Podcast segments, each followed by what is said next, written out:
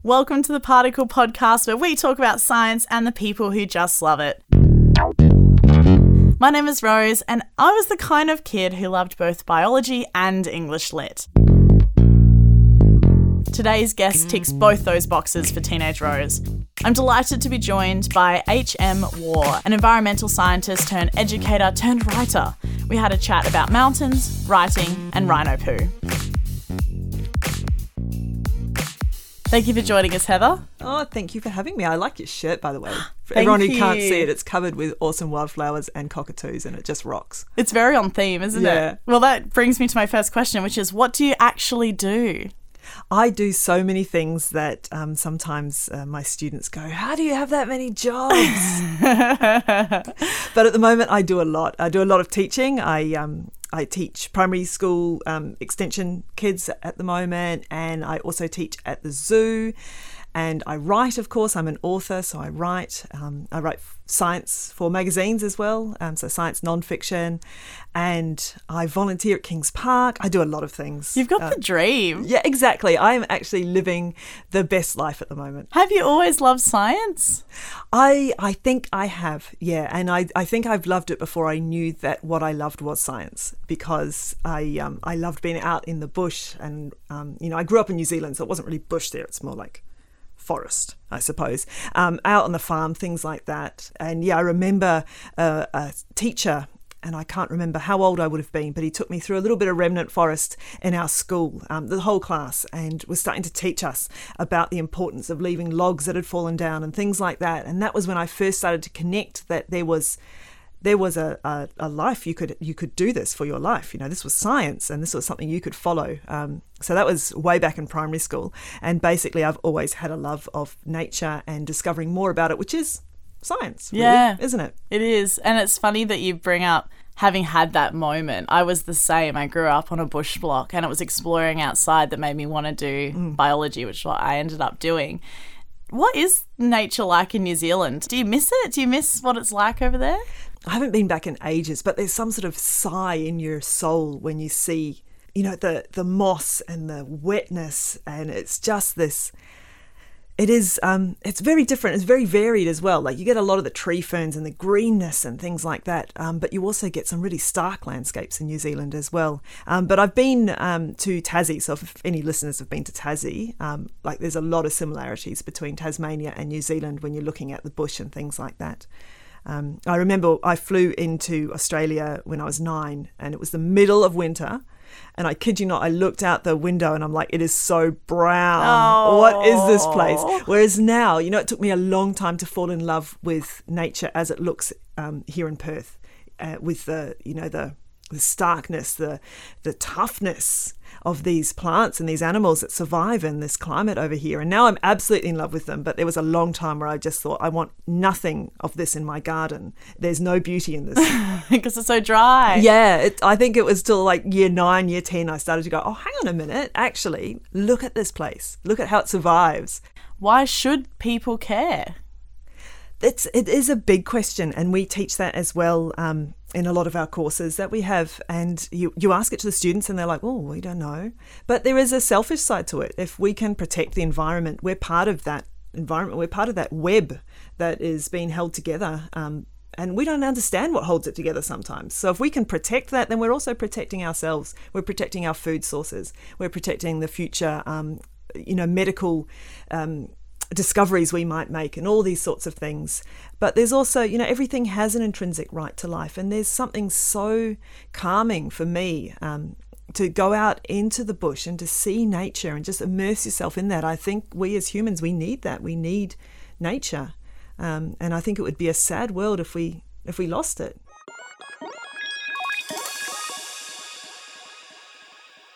When you went on to university, was it environmental science that first grabbed you? Did you know that was what you wanted to do? Yes, absolutely. Yeah. So I was doing environmental science and I think I started out with biological science as well. And in my second year, they brought out a conservation biology. So I was able to do both of those together. Um, but the Enviro was the, the main one that I thought would get me a job. And the conservation bio was the one that, that spoke to my heart. You know, that's and that's more of what I'm working on now. And did you enjoy your time at university? I did, yeah. I was there for three years and then I did my honours outside of uni. And probably, I, I loved that even more. Yeah, I, I was working at the WA Herbarium for my Oh, honours, great. but um, like in the dongas out the back um, with the CALM science as they were at, at the time. And that was amazing because suddenly I was in daily contact with people who were doing what I loved. So, yeah, that was cool. What was that project? I was studying a critically endangered plant that was up in Eneabba and it's also in um, Bullsbrook.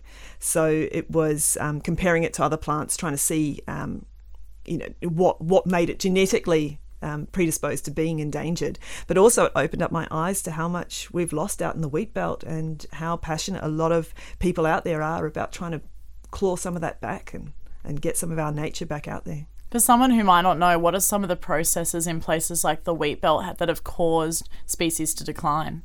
The wheat belt is probably the main reason why the southwest of Western Australia is a global biodiversity hotspot, which on first look it kind of sounds really cool to be a global biodiversity hotspot and it is but it also means that we have to have lost at least 70% of our native vegetation to be classed as that. So there's only i think there's about 35 in the whole world and we're one of them.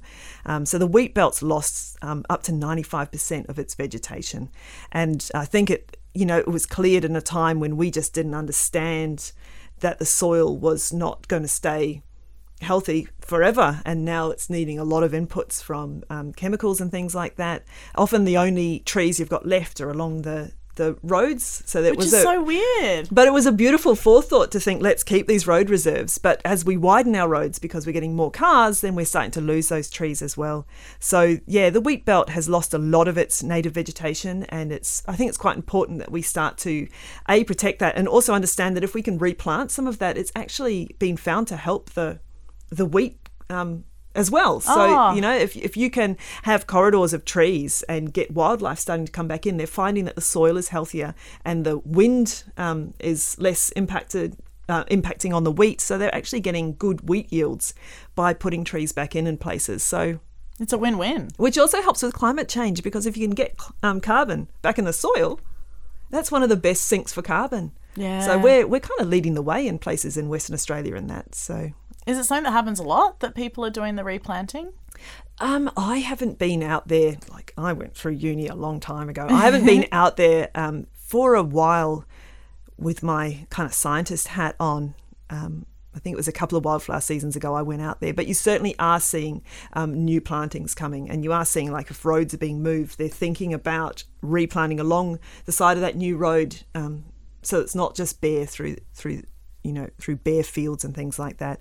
But we've got species like the Carnaby's black cockatoo that, that desperately needs not only really old trees with hollows, but enough food around that really old tree with a hollow for them to be able to raise their chicks. Um, we see them here in Perth, but they don't breed in Perth. They breed in the wheat belt. So they've got like they're being attacked on both sides. We've chopped down a lot of their Banksia forests that they feed on um, when they're not breeding, and then when they go back to try to breed, um, yeah, they need a, a combination of things, which is getting harder and harder to find in the wheat belt. So I think, yeah, it's it's an opportunity being a biodiversity hotspot. It's um, a responsibility. It's also an opportunity, and if we can work together, um, we could make great changes out there. And it could be great for things like tourism and a sense of place. And there's so many extra good things about it. You said it's been a while since you went there with your science hat on. What, what did you do after that? Where did you keep going? Um, I travelled around the world first Oh, off, which amazing. is always always recommended, um, and that was really wonderful. I did that when I was about 20, 21. and then uh, I worked on mining and construction for about a decade. So I was working in the Jarrah Forest south of Perth, and then I spent a, a bit of time working up in the Pilbara as well. So that was just amazing. Like I was working where other people have holidays, Oh, and that's I think, nice. um, yeah, people just don't understand how amazing it can be to have a job like that. Um, just some of the most magical moments. Um, so yeah, that was about a decade working there, and I um, I still would go up and see the wildflowers and things like that. But um, it was after I uh, was made redundant, my child was born, and that's when I began to have this this idea of a of a complete rethink of, of what I was going to do. And, you know, I wasn't going to try to get another mining job and put my daughter in childcare. I was going to decide to to do all these things that little me wanted to do. You know, little me wanted to work at the zoo. Well, come work at the zoo, little me. that's so you know? good. Little me wanted to to get a caravan and go around Australia. Well, do that. You know, we're we're our dreams. We shouldn't let them escape. When you went traveling when you were younger and even, you know, traveling throughout your life, do you find yourself wanting to explore nature in other countries? Yes, yeah. I find if I look at too many museums, it's kind of like it all starts to blend together. But if I decide to go on a hike for a couple of hours, then that is something that I will remember. And it's just this moment, this beauty, where you really start to understand what a, you know, what a country is and what its environment looks like. Yeah, when I travel, I always look for hikes. What does kind of science in WA mean to you? Science in WA to me at the moment is raising the awareness of what we've got. Because if you ask some children to talk about endangered species, they're probably going to tell you about the rhino and the tiger, but they won't know about the woylie or the numbat. And we've got these amazing creatures right here and this ability to make such an impact. So that's what science is kind of meaning to me now, is inspiring that next generation, telling them what's out there, inspiring them to learn more, because that's science to me, is always that um, love of learning.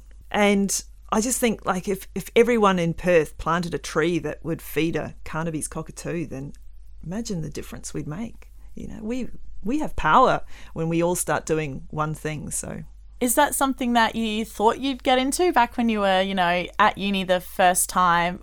Did you see yourself moving into an educational science communication role? Is that something you already liked? I um I liked education. I always thought I would like to be a teacher. Training the um, the crews on the mine sites was my favourite. One of, well, one of my favourite things to do. My favourite was like getting in the car and just going out checking all the stream monitors by myself. Actually, that was awesome. They don't do that anymore. Technology's taken over and done it for us. Um, but yeah, I always loved training and education. But it had been kind of that that talk when I was at school that I had I had good grades and people with good grades didn't do teaching. They did something else. It was surprising enough that I wanted to do environmental science. You know, why weren't you trying for something higher kind of thing? And so there was kind of that stigma to teaching. And so it took until um, I'd had my child and she was full time at school with pre primary and I thought I'm going to do my grad dip. It's- it's just a year. I think it's changed now. It's just a year, and I'm going to do this thing that I've always felt I wanted to do. And I'm so happy I did because it's just opened doors to enjoyment, to, to living a life that I'm really proud of. When you were doing working for the mines, I have only really briefly worked in field work. Uh, I worked as a botanist for a, only a few months. It wasn't for me. But the field work, oh, like, tell me some of the stories about the places you went or, you know, forward driving in the middle of nowhere. What was it like? It's um I didn't do so much field work because I was actually on the operational side. Okay. So I was organising for clearing and then um, the correct operation of the mine site while it was cleared and then the rehabilitation afterwards. cool. So we would get people like yourself in to do um, a lot of the the um, monitoring.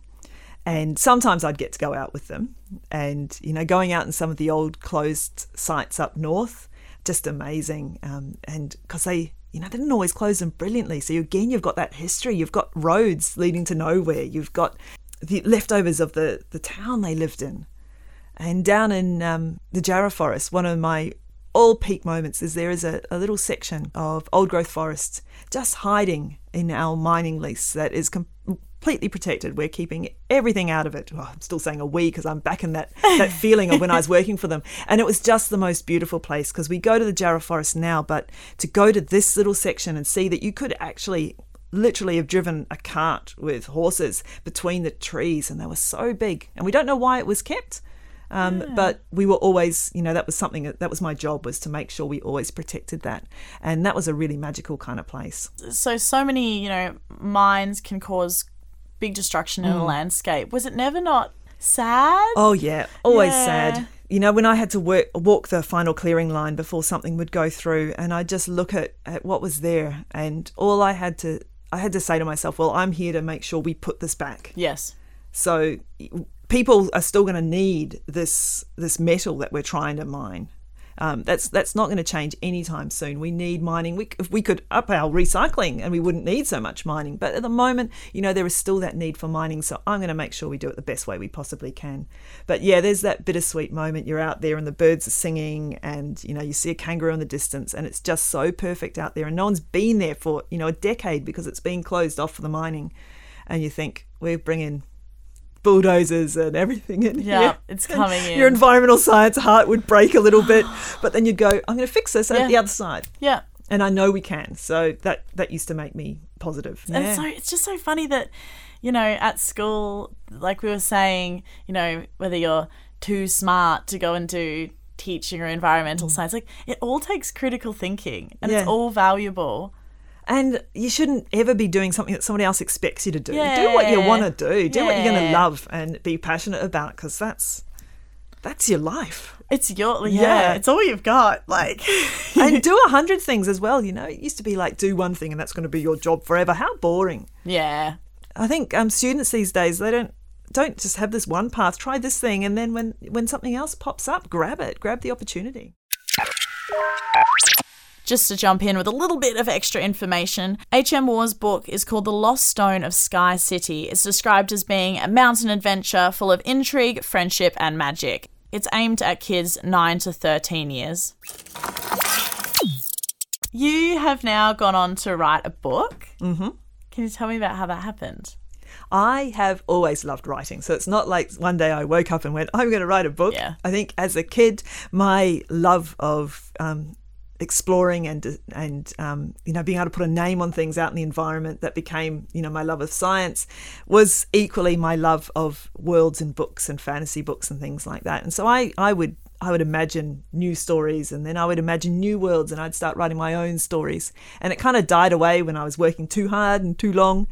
And then um, it just started sneaking back. And I'd go to bed at night wanting to sleep and these characters would be in my head. And one day I thought, well, stuff it. I'm going to write them down. Yeah, so it's been about five years I've been on, on that journey where I just thought, this is something I'm going to do because it's a great thing to do to write for children. Um, I I really find it quite a um a wonderful honor to be able to write for for children. So I think it all stems out of the same love because people who read my book say there's a lot of connection to the environment in it, which I don't even see. But that's that must be me. When you write a book, I guess, did you just sit down and write it or was it something that you you know you thought about the characters and you had an idea of what would happen and you kind of like mapped it out as you went and then wrote like how does it even how do you write a book Everyone writes a book differently, is what I've figured out. For me, I need to know a character, at least one character, and kind of feel who they are. And I need to know basically where they're going and what they're trying to achieve. And I really want to feel the world that they're in.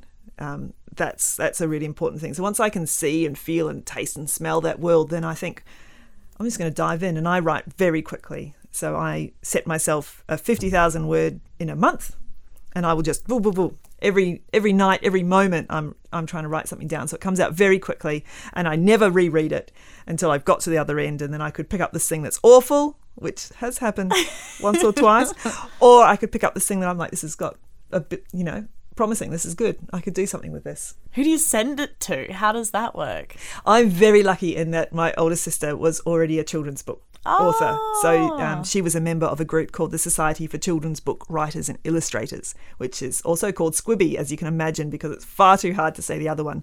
And so she was like pestering me, you've got to come join, you've got to come join. And that was actually, I, I don't think I would have found them so quickly if I hadn't known about them.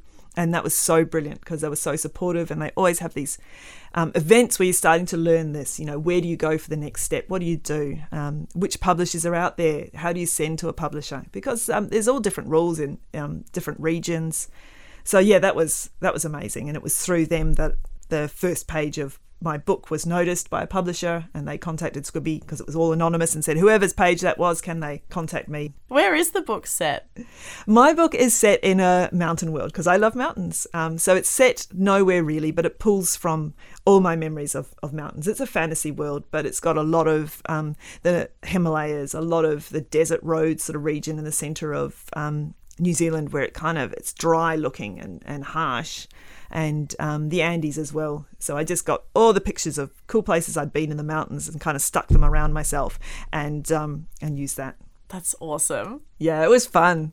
I can imagine how you'd be able to paint that picture. Even just hearing you talk, I can imagine it forming, which is really cool. Have you ever met kids who've read the book?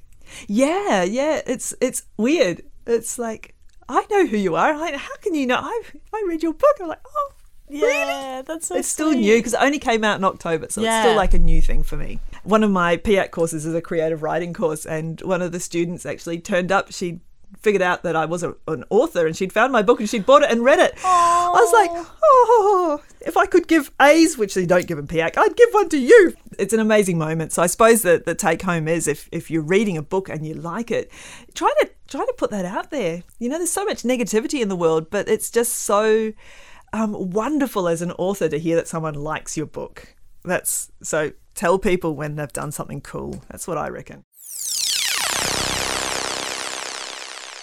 I've seen a lot that STEM is now being written as STEAM, so incorporating arts. Where do you think arts fit within science? I I kind of think that's um, like it's something that really attracts students to be able to make things, you know, with their hands to draw things. I've also um, done art courses myself, so I really love to draw. Um, so I think you know if you can combine all of that in the arts as well as history in in the arts, I think you know if you can bring together your science curriculum and your history curriculum and your art curriculum and your maths curriculum and put them all together in one amazing project that your students spend an entire term working on and being absolutely you know delving into it and learning everything and being passionate about it that's amazing that's that would that's how I would love to see some of this happening is just combining it all together. They're not in boxes in the real world.